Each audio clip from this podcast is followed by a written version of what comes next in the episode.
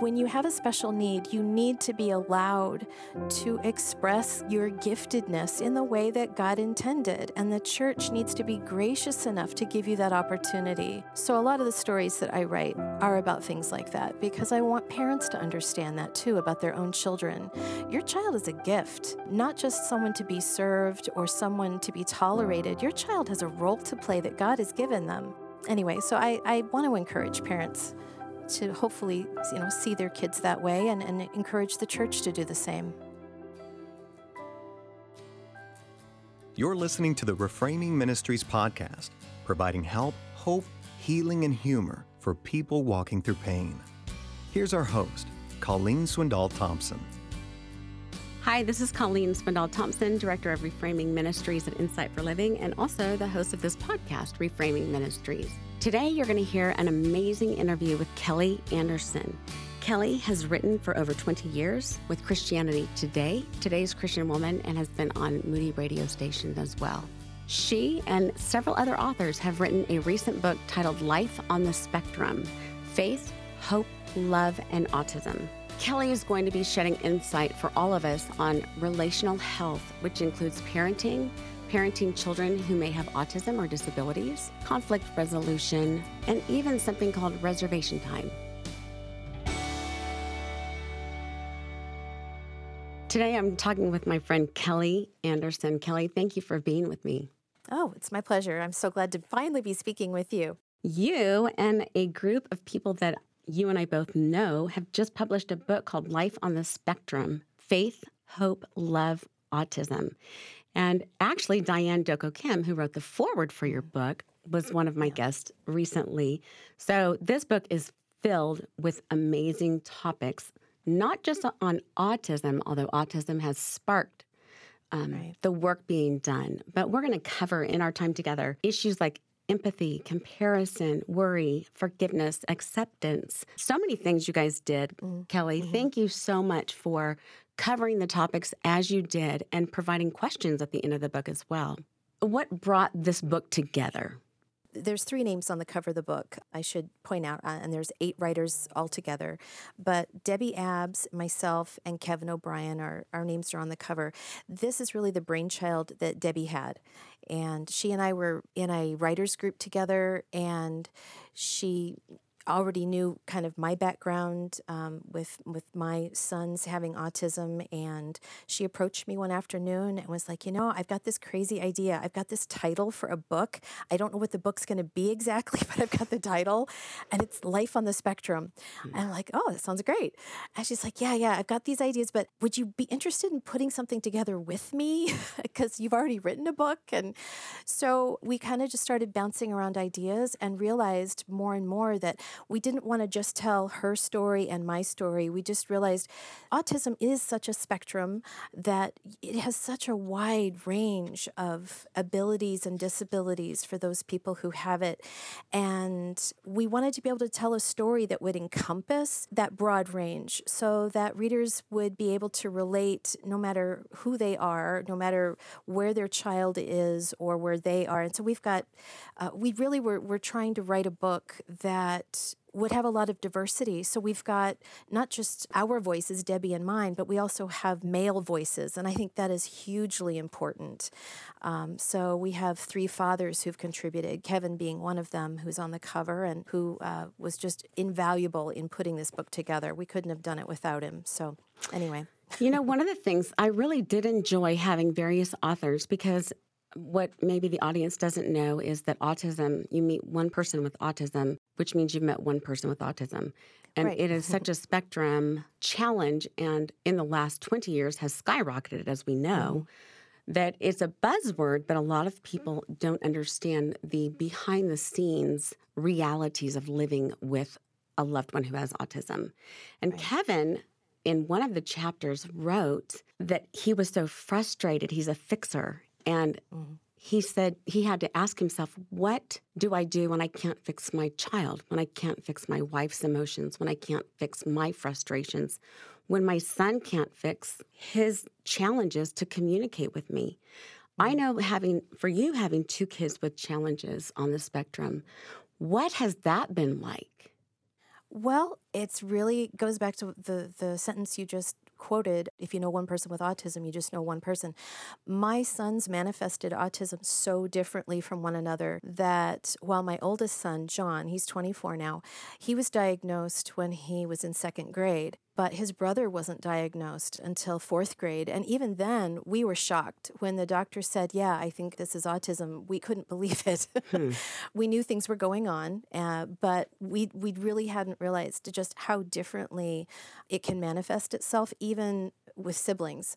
So you would think that having one child with it already, that we'd be the first ones to be able to recognize it in another child. But we were a little, a little slow, I guess, on, on the uptake. But what it really is, is you just have to, with every person you encounter in your family with whatever difficulty they're having, you kind of have to reinvent the wheel. It's, it's very individualized. So it's it's not a one size fits all kind of disability. You know, as as any parenting situation would be each one of your kids is different and that's going to be true of their disability and you just kind of have to take it one day at a time. Everybody's learning about each other. So it's just a constant journey of discovery and prayer. Oh my gosh.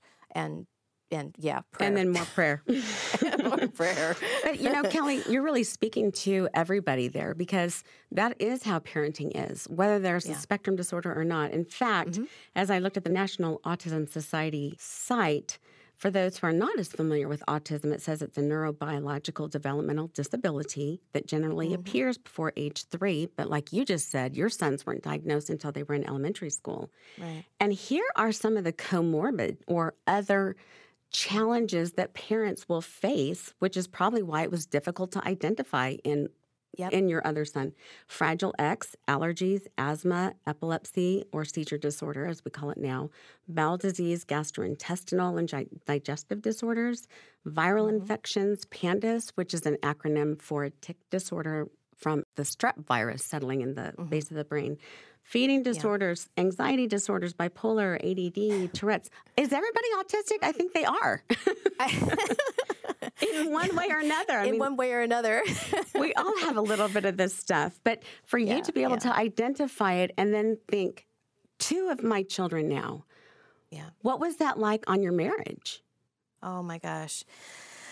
Well, uh, it was definitely as as the years went by and as more and more of the challenges became apparent you know adrian and i my husband adrian um, and i've been married 29 years this summer we we were just kind of in survival mode and I think, uh, you know, like Kevin said in the segment that he wrote, our focus was just on how can we fix, how can we fix. So we kind of partnered in terms of scouring the internet and books and talking to the few people we knew who who understood our situation. We were just constantly on the hunt for answers and help and solutions. So I think we were in many ways so distracted by that that we did what a lot of people do, I think, when they're in any kind of a chronic crisis kind of situation. And that is, our marriage really was not our main focus anymore. Our focus was on our kids.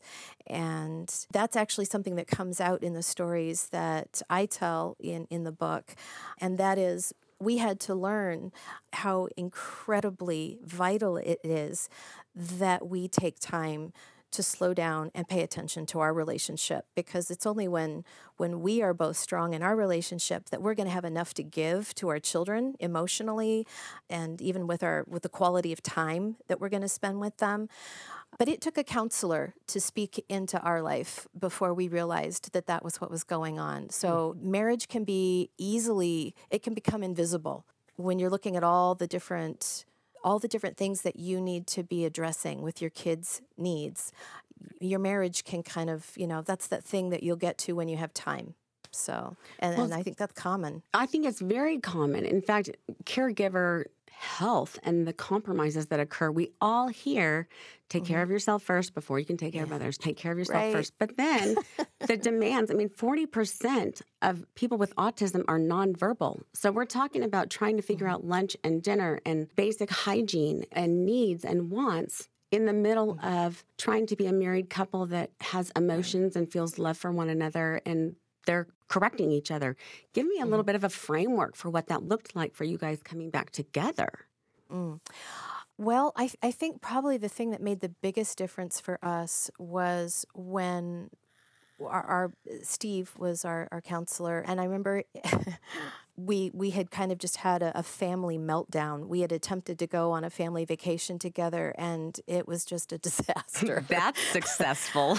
yeah, it was. Just, you know, the older the kids got, the harder it became to sometimes keep it all together and and keep everybody's issues kind of tamped down and at bay. Anyway, so we had just come back from a horrific family so called vacation.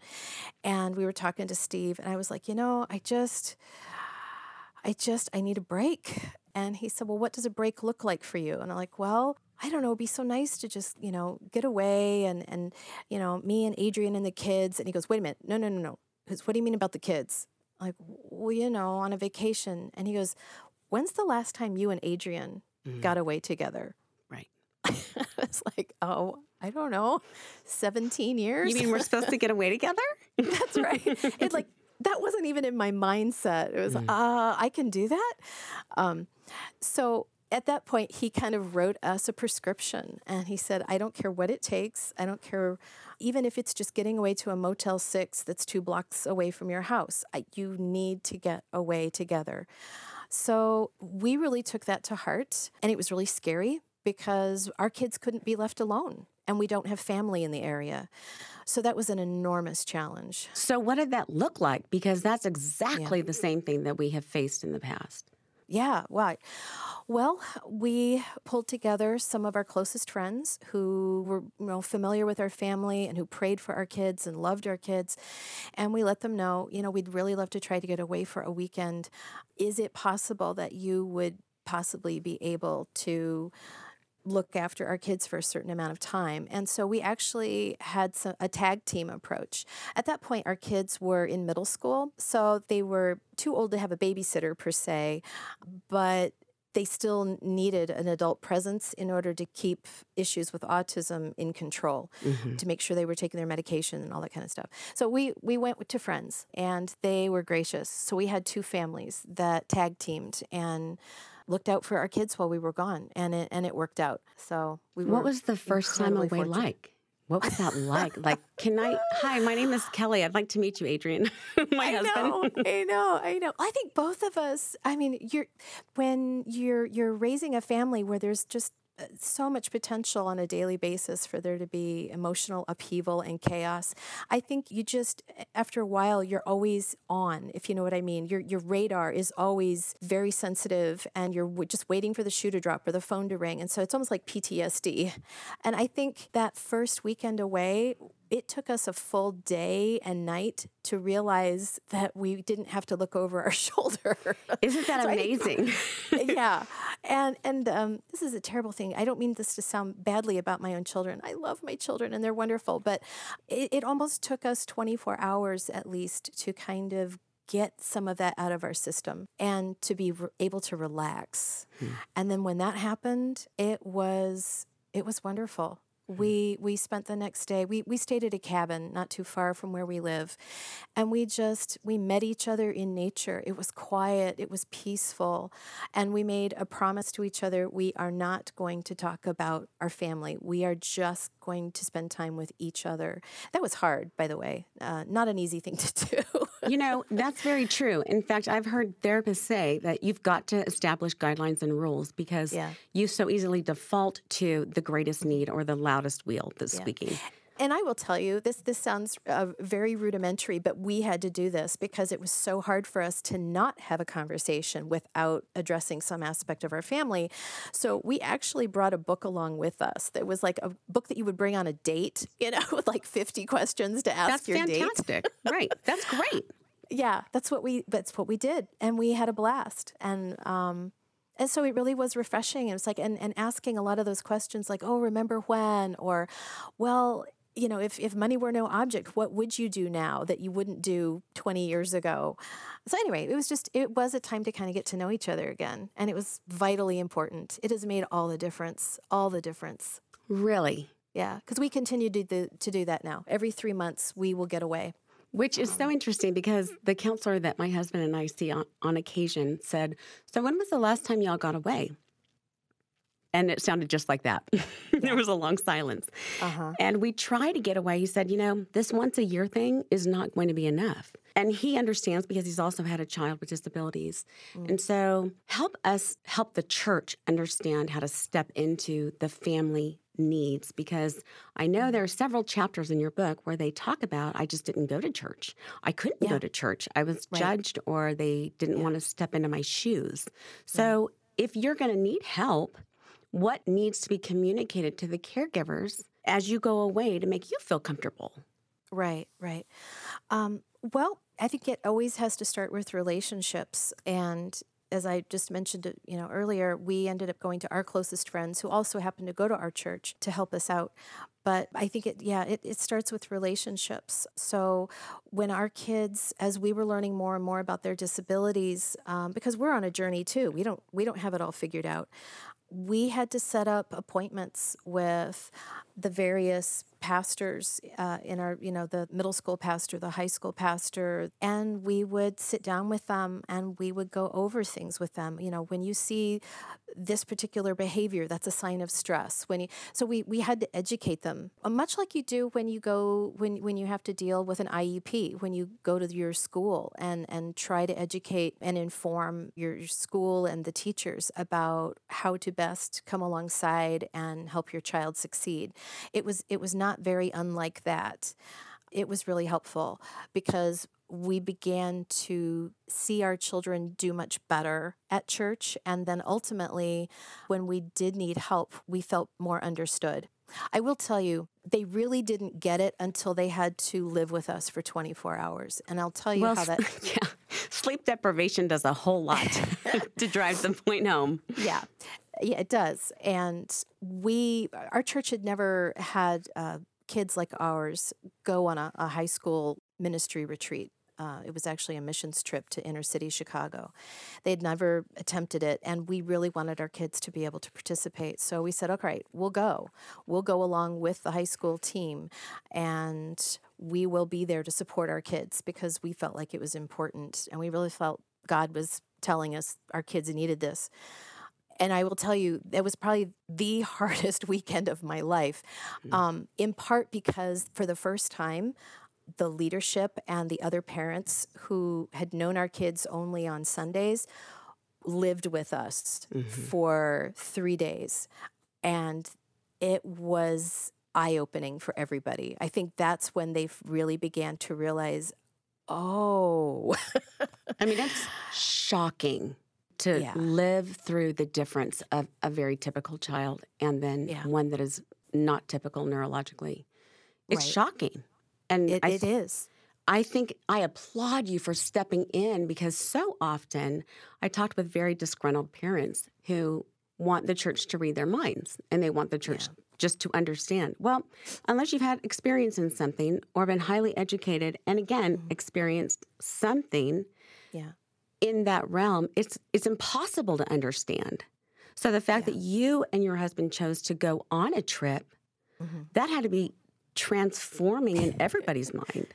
You know, it it was. I mean, there were so many beautiful things that came out of it. Um, I'm an introvert, and so my husband would not say that he had such an awful experience. I think our experiences with that weekend were very different. But I'm an introvert, and and so for me, not being able to get away and kind of settle myself and calm myself for you know three days straight was really hard. But it turned out to be such a beautiful experience because uh, our oldest, John, decided to get baptized after having gone on that trip. And his baptism in front of our whole church was, uh, again, kind of a milestone. Um, the image of his him coming out of the water with just in, this exuberant glee was an image that our church used for a long time in uh, a lot of our, our video material and our, you know, our, our media. So it was. Um, it was a, a wonderful opportunity for us to really connect as a church and as a family. I mean, for the church to step in like that, just you explaining that brings tears to my eyes because how few times is there the openness to say, yes, this person also knows Jesus in a way that's different and maybe mm-hmm. even more connected mm-hmm. than someone who thinks through their theology or has to use their mind in a way that defines everything. I mean, you know, for a child with autism or a young adult with autism or a mm. disability of any kind that affects the way they process things, yeah. spirituality is it is a difficult thing to it's a concept. So they yeah. conceptualize things very differently. To see him come up from the water with a smile had to be almost miraculous for you. It was. It was because for a long time, John really struggled to understand. He thought that before you could be baptized, you had to be perfect. And we're like, no, honey, that's what grace is. That's what grace is. Hmm. Um, but when we went on the missions trip, John was having a um, an anxiety attack, and he uh, we were worshiping with the black community there in the inner city, and John was having uh, an anxiety attack, and he just couldn't bring himself to go in.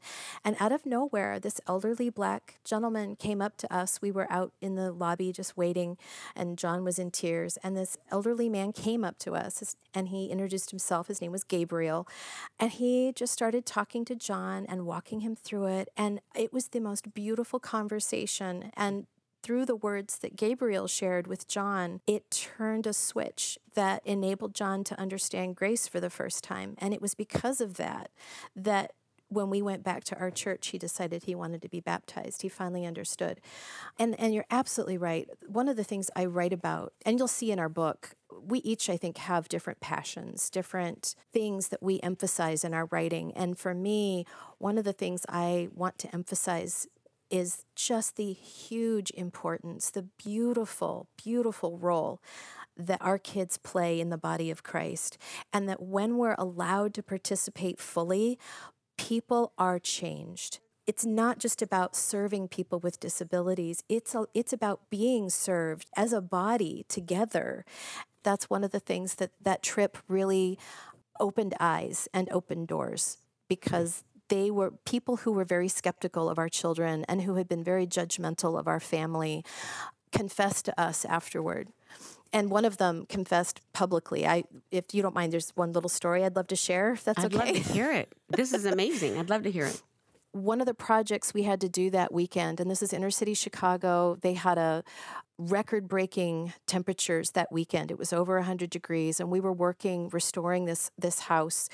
And one of the team leaders was a, a principal, high school principal, who was clearly very, very frustrated with, with John. Hmm. Uh, John was having a really hard time fitting in, doing the things that he was asked to do, whether it was painting or whatever, and uh, and he had to keep taking constant timeouts to calm himself down. And there's so many triggers. Oh yeah, I just feel that. I get it. I cannot tell you. Yeah, this whole setup for John was just one big anxiety ridden experience. He he worked so hard to hold it together. And this particular gentleman was in charge of the team and he was very he was very focused on making sure we finished this project. That was his goal. And he saw John as interfering and mm-hmm. not really helping. Yeah, he was so, in the way. That's right. And so one afternoon, John couldn't handle it anymore. He took another time out. And when he returned, he came in carrying this huge Coleman ice chest. And he had put bottles and frozen things in there and he he took these things out and he started handing them to everybody and giving them something cold to drink and uh, something refreshing because we were all dying of heat and and that night the principal stood up uh, we had a, a mic time where everybody had a chance to talk about what had happened during their day, something that was maybe formative or, or mind blowing. And he got up and he said, I just have to tell you, I need to apologize.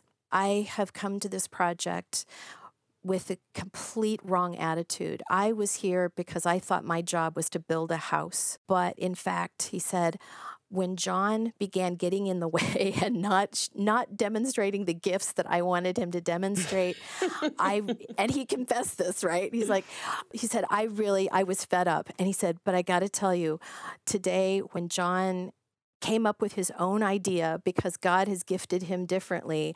He had the thought that nobody else had, which is to give us refreshment. Nobody had thought mm. in this sweltering heat to give us anything to drink. And he said, and here's John bringing every, serving everyone, giving us the thing that we needed, that we couldn't see we needed ourselves. And he said, and I realized this isn't about a house. This is about relationships. What was I thinking? And, and then he turned to John and he just said, I, I have to thank you, John. I could not have figured this out without you. And that that's an, that's an example. When you have a special need, you need to be allowed to express your giftedness in the way that God intended. And the church needs to be gracious enough to give you that opportunity. So, a lot of the stories that I write are about things like that because I want parents to understand that too about their own children. Your child is a gift, not just someone to be served or someone to be tolerated. Your child has a role to play that God has given them anyway, so I, I want to encourage parents to hopefully, you know, see their kids that way and, and encourage the church to do the same. Yes, to really step into that. Yeah. Okay, that's an unbelievable story, and I've got tears in my eyes. I'm going to try and pick up from there. yeah. No, my, John, yeah, no. Our kids bring to the table gifts that they arrive in ways we don't anticipate, mm-hmm. but they are so incredibly powerful in that a lot of individuals who have differences see the world through different eyes. Mm-hmm. And those eyes see things that are needed and yes. are necessary. Yes. But because of the either a tic or a sound or the way they walk or the meltdown, because we judge them for that, we totally lose the intuitive Holy Spirit's work yeah. through them. Yeah. And for you to step into that and for that individual to get up and ask for forgiveness yeah. is amazing. In fact, I loved your chapter on forgiveness, which you start out by saying forgiveness, it seems like a thousand pound bench press, a crushing load impossibly heavy to lift. But forgiveness isn't a one time heft above our heads to declare our spiritual duty done. It's like a marathon. Special need parents are often at the mercy of teachers, administrators, doctors, professionals, and what I would add is church leaders. Church leaders. we want their understanding and need their insight and cooperation as we try to help our children navigate life. But what happens when someone chooses not to do their job or harms our child mm. so affects us. Have you been through situations where your boys were hurt or where there was harm done? Oh, absolutely. Absolutely. And the way you handle it, it really depends on the relationship you have with the person who has has done that damage. Mm.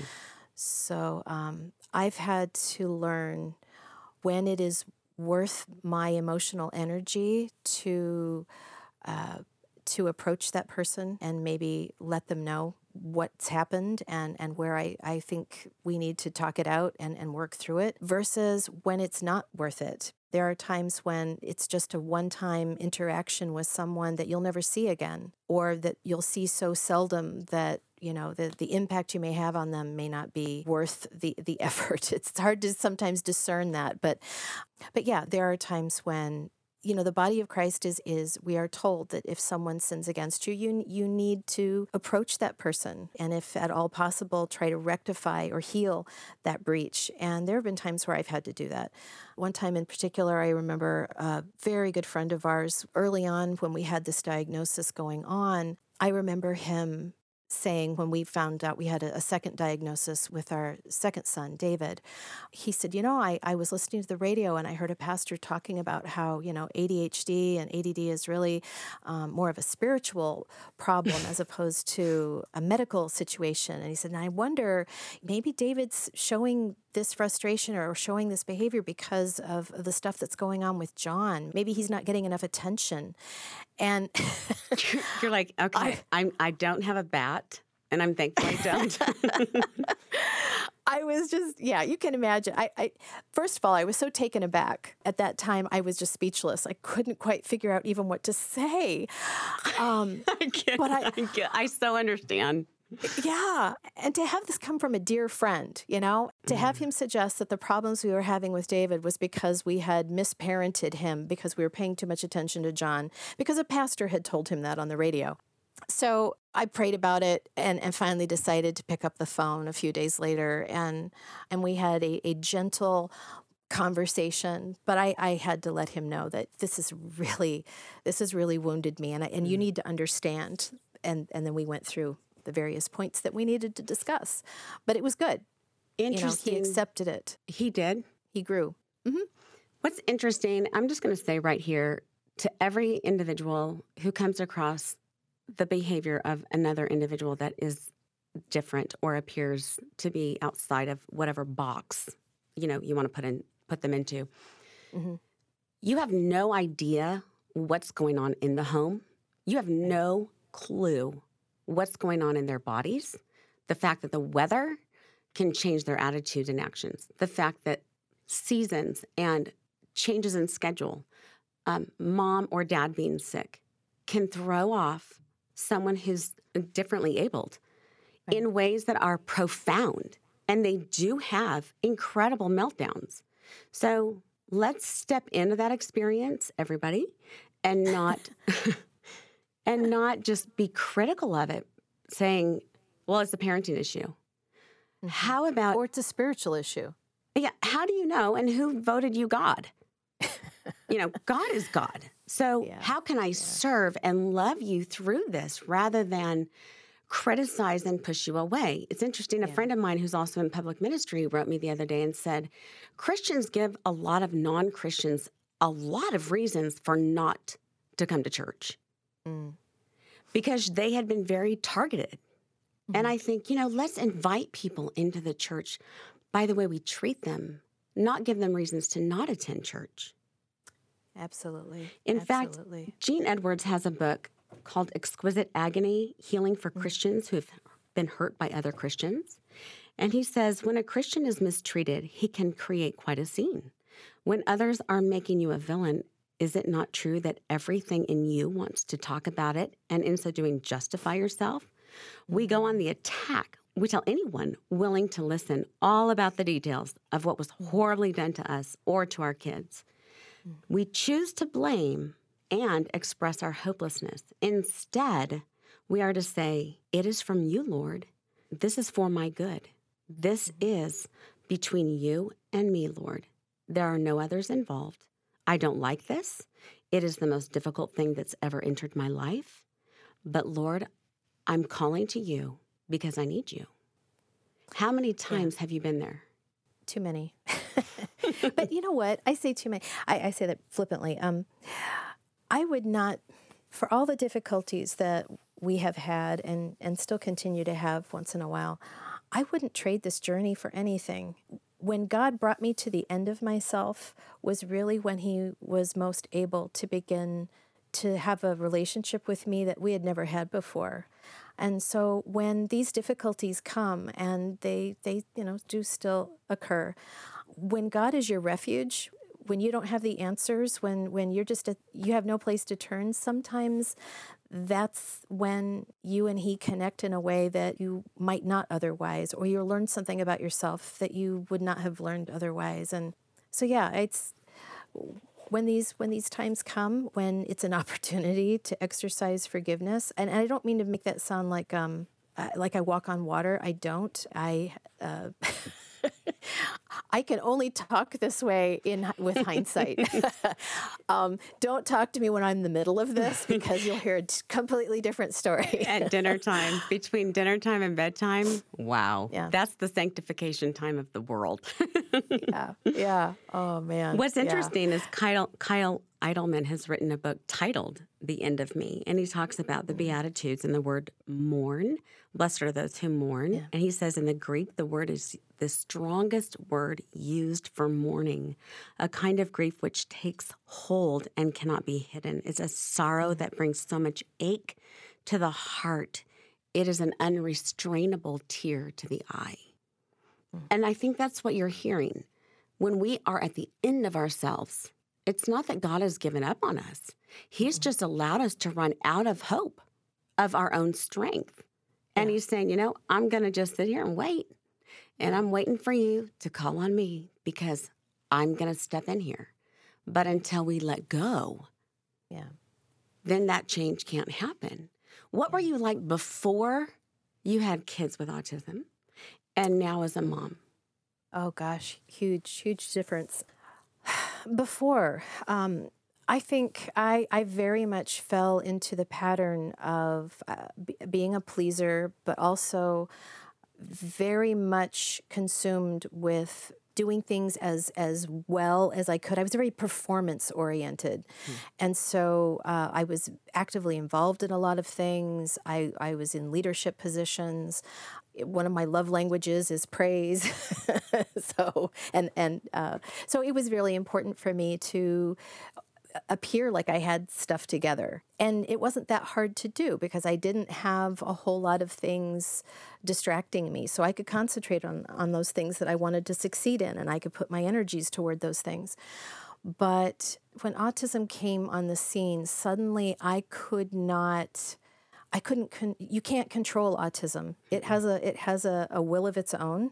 Hmm. It's very humbling when you're used to to being seen a certain way, and then the the complete opposite happens, and you've got people assuming you're a bad parent, and you've got your child just in in pain all the time, and and, and struggling to find ways to to love them in a way that that will will support them and and not harm them. Uh, it, it's it's overwhelming. Before autism was a part of our life, I think I was too self reliant. Because Way you can't be so you, you're so capable, and Yeah, you think you- that this is serving the Lord. He's given me this Yeah. gifts. And frankly, too, you can fake it. You know, there were times where, you know, fake it till you make it. I mean, th- you can get away with things in a way that you can't any longer. Because when you have a disability that's so visible, it's on display. You become very vulnerable, and and it's in a good way. It can be very humbling, um, which was something I that I think has been so good for me. Um, yeah, it's it's actually it's just a, a journey we're we're continuing, but I'm doing my best. But trying to be trying to be real. I mean, I, I don't I don't really hide the way I used to. Hmm. I'm very happy to let people know where I've you know where I've messed up, where I'm messing up today. It's it's kind of freeing. So I hear there's a lot of freedom that has happened as a result of what feels incredibly confining on the hmm. onset because of course we're lost in this I have no idea how to deal with this. But the freedom comes when you say "Y- you like me are created by a sovereign God who mm-hmm. has sovereign control, who has allowed this into our lives for a purpose. And in fact, another chapter that Kevin wrote, it's not the question why, but what. I mean, when mm-hmm. we st- I don't think any of us would be satisfied with the with answer answers from God on the whys, because really mm-hmm. what we're looking for is relief. And Yeah. you may say, I'm not going to give that because if I gave that, that would not carve your soul. In fact, um, one of the quotes that I pulled from the book is by author Belden C. Lane, and it says, Grace rarely comes in the shape of a gentle invitation to change. More often than not, it appears in the form of an assault, something we're first tempted to flee. The spiritual life is seldom a matter of painless, uninterrupted growth. Yeah. Yeah, and I think we can all relate to that. Whether you, whether you have you know whether you have special needs kids or not. Um, yeah, that's that's very true. So, how do you view God's sovereignty? Did you wrestle with that for a period of time? You know, um, for me, not so much. I think where I struggled more was about issues of identity. Who who am I? Who do I belong to? Who do my kids belong to? Where do we belong? It, it had more, to, I think, to do with about with things along those lines. But God's sovereignty. Um, what this has taught me and and is teaching me is that there is nothing we cannot give God that He cannot redeem. And that doesn't mean that he will fix, but it does mean that because he is sovereign, we can give him a hopeless situation. We can give him our pain. We can give him the hurt from something someone has said or what seems to be an, an impossible achievement. We can give him anything and lay it at his feet and ask him to transform it and redeem it, and he will. That has been what I cling to so that none of the struggles we're having, none of none of it is for nothing. It is all something that in God's hands will be used to bless someone else, will be used to grow the church, will be used to grow me and my children. And eh, so, yeah, I guess I, I, I guess God's sovereignty for me is is knowing that none of this is beyond His ability. But it's usually in the middle of, of the pain, like I said, hindsight, where right. I have the where I have the presence of mind to just go, oh yeah, okay, right, okay, this feels devastating, this feels hopeless, but Lord, this is yours. I'm giving this to you. It's wonderful because in one of the chapters that you wrote in the book, you talk about reservation time. And you say that mm-hmm. the Navajos have a custom. Some families live miles apart without telephones. Rather than show up unannounced on a neighbor's doorstep, visitors drive their cars within hearing distance on their neighbor's property. They park and wait patiently for the neighbor to recognize their presence and give them the time they need to prepare their home. Eventually, the homeowners open the door to signal that they're ready to welcome their neighbors inside. Some call this kind of flexible living reservation time. So, in a sense, the human condition is reservation time. Yeah. As we come to a close, I would love for you to speak into the lives of those who are living in reservation time who are mm. saying, I've prayed, Lord. I've prayed for you to heal this, to change this, mm. to relieve this. I've asked you and asked you and asked you, and all I have is nothing. Mm. Yeah, reservation time is, I think, surrender. It's about surrender. It's so it's kind of sitting in your metaphorical car and surrendering yourself to the eventuality that God is going to reveal something to you at some time and for some purpose. But in the meantime, you know, I think that's what it, it means in scripture when it says, wait on the Lord. You stop wrestling, you stop fighting, and you surrender. And I think that's reservation time in, in the that particular story was about the waiting that you have to do as a parent because autism is a it's a developmental disability. And so a lot of the development is simply delayed. And so you have to wait for certain milestones to happen at a later time. Or it's a de- developmental disability in which certain things will never develop and then you change your expectations and you hmm. change how you view success for that particular child but it's about trusting that when you give it to God he he will use it and he does. I will tell you though not because I've seen him answer everything that I've asked for or even or even most of it, but I do believe that a lot of what we will see when we surrender our our will to him and our expectations to him and when we ask him to redeem something and use it uh, we may not see those answers until the other side of eternity you know, there are just some things that we're not capable of knowing, but that I know God will use and is using and will weave together, either for our good or for the good of, of other people around us. Life is a journey, right? It is. And that brings me to talk about what I listened to while I was driving over here the song by Jeremy Camp mm. titled Let It Fade. And it says, Have you been walking on the surface that's uncertain? Have you helped yourself to everything that's empty, you can't live this way too long. There's more to this. There is more to this. Have you been standing on your own two feet too long? Let it rest. Let the mm. old life crumble. Let it fade. Let this new life offered be your saving grace. Mm. Let the old life crumble. Let it fade. And it's until the curtains close on what we've wanted in this life, then God opens the curtains to a totally different life that is abounding in freedom. And you and I both know this because we both have now kids in their 20s on yeah. the spectrum. And yes, there are a lot of dead ends, but there are also unbelievable opportunities. Yeah. Yeah, absolutely Yep, very true. I, and I love I love the name of your ministry, Reframing Ministries, because I, I, that's kind of what that means to me. Um, learning to reframe our lives um, to change those expectations to to see differently and then to be able to celebrate in ways that maybe other people don't get to celebrate. Yeah, have you ever found so much joy over learning to tie shoes in your life? I mean, who knew that shoestrings could bring so much happiness?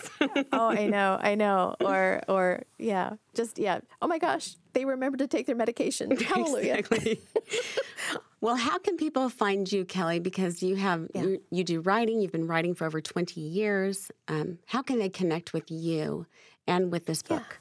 You know, probably a, a couple of ways. Um, the easiest would be if you have a, a Facebook account. It would be um, I started to say Divine Duct Tape. That's my other book. That's your first but, book. Uh, exactly. That's my first book. Um, no, uh, it would be Life on the Spectrum book. Is is the name of it on uh, Facebook. And so if you, you know, put that in the search field and look for it, um, you can connect with us that way. Debbie and I and Kevin are all on that. And so whenever somebody, you know, posts anything, we're very happy to respond. And we also have a website. So lifeonthespectrumbook.com. Uh, again, another way there that you can connect uh, if because there's a contact us uh, tab if you if you want to do that as well. So that's probably the easiest way to get a hold of me or us. And what's so great about this is, I think for both of us, anyone mm-hmm. who has any challenge that they're facing, there's no judgment because mm. we've been there. We've been on the roof going, I think I'm, I think I'm going to jump.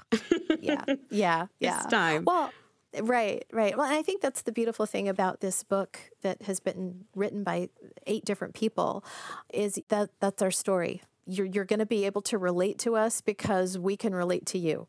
Right.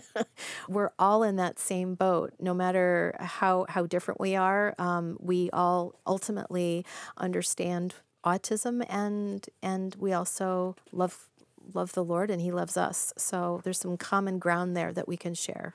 And there's so much grace. Mm-hmm. Thank the Lord for that. Kelly, thank you so much for being my guest and for being a champion for your kids. Mm-hmm and for autism and for anyone who is struggling. Um, Seriously, thank you so, so much, Colleen. What you have contributed to this book is phenomenal. I we have we have so loved the the comments the when you endorsed this book and the comments you wrote and the things that you've written to me you know um, in emails and stuff i cannot tell you how much that means to me you have you have just been an absolute champion of no. this book, and I really appreciate you. Well, thank you. I mean, I appreciate you guys putting your heart and soul into this. And to speak honestly, your heart is just very open, and I appreciate your voice in this. Oh, thank you so much, Colleen. I love speaking with you. I really appreciate this time. You bet. Thanks for writing the book. Thank you. Hey, gang, wasn't that an outstanding interview with Kelly Anderson, who has endured unbelievable challenges with two children on the spectrum? I hope this time with Kelly helped you reframe a situation that you're facing today. Please connect with us, and we would love to walk you through the reframing process. You can connect with us on various platforms like Facebook, LinkedIn, and Instagram, as well as reframingministries.com, and write me personally at reframingministries at insight.org. If you would rate and review this podcast wherever you download your podcast, I would so appreciate it, as well as share it with those who would be encouraged by it. You can find the show notes and referenced resources in the podcast description on our website, and we will have Kelly's book, Life on the Spectrum, as well as information on Divine Duct Tape, which she published in 2012.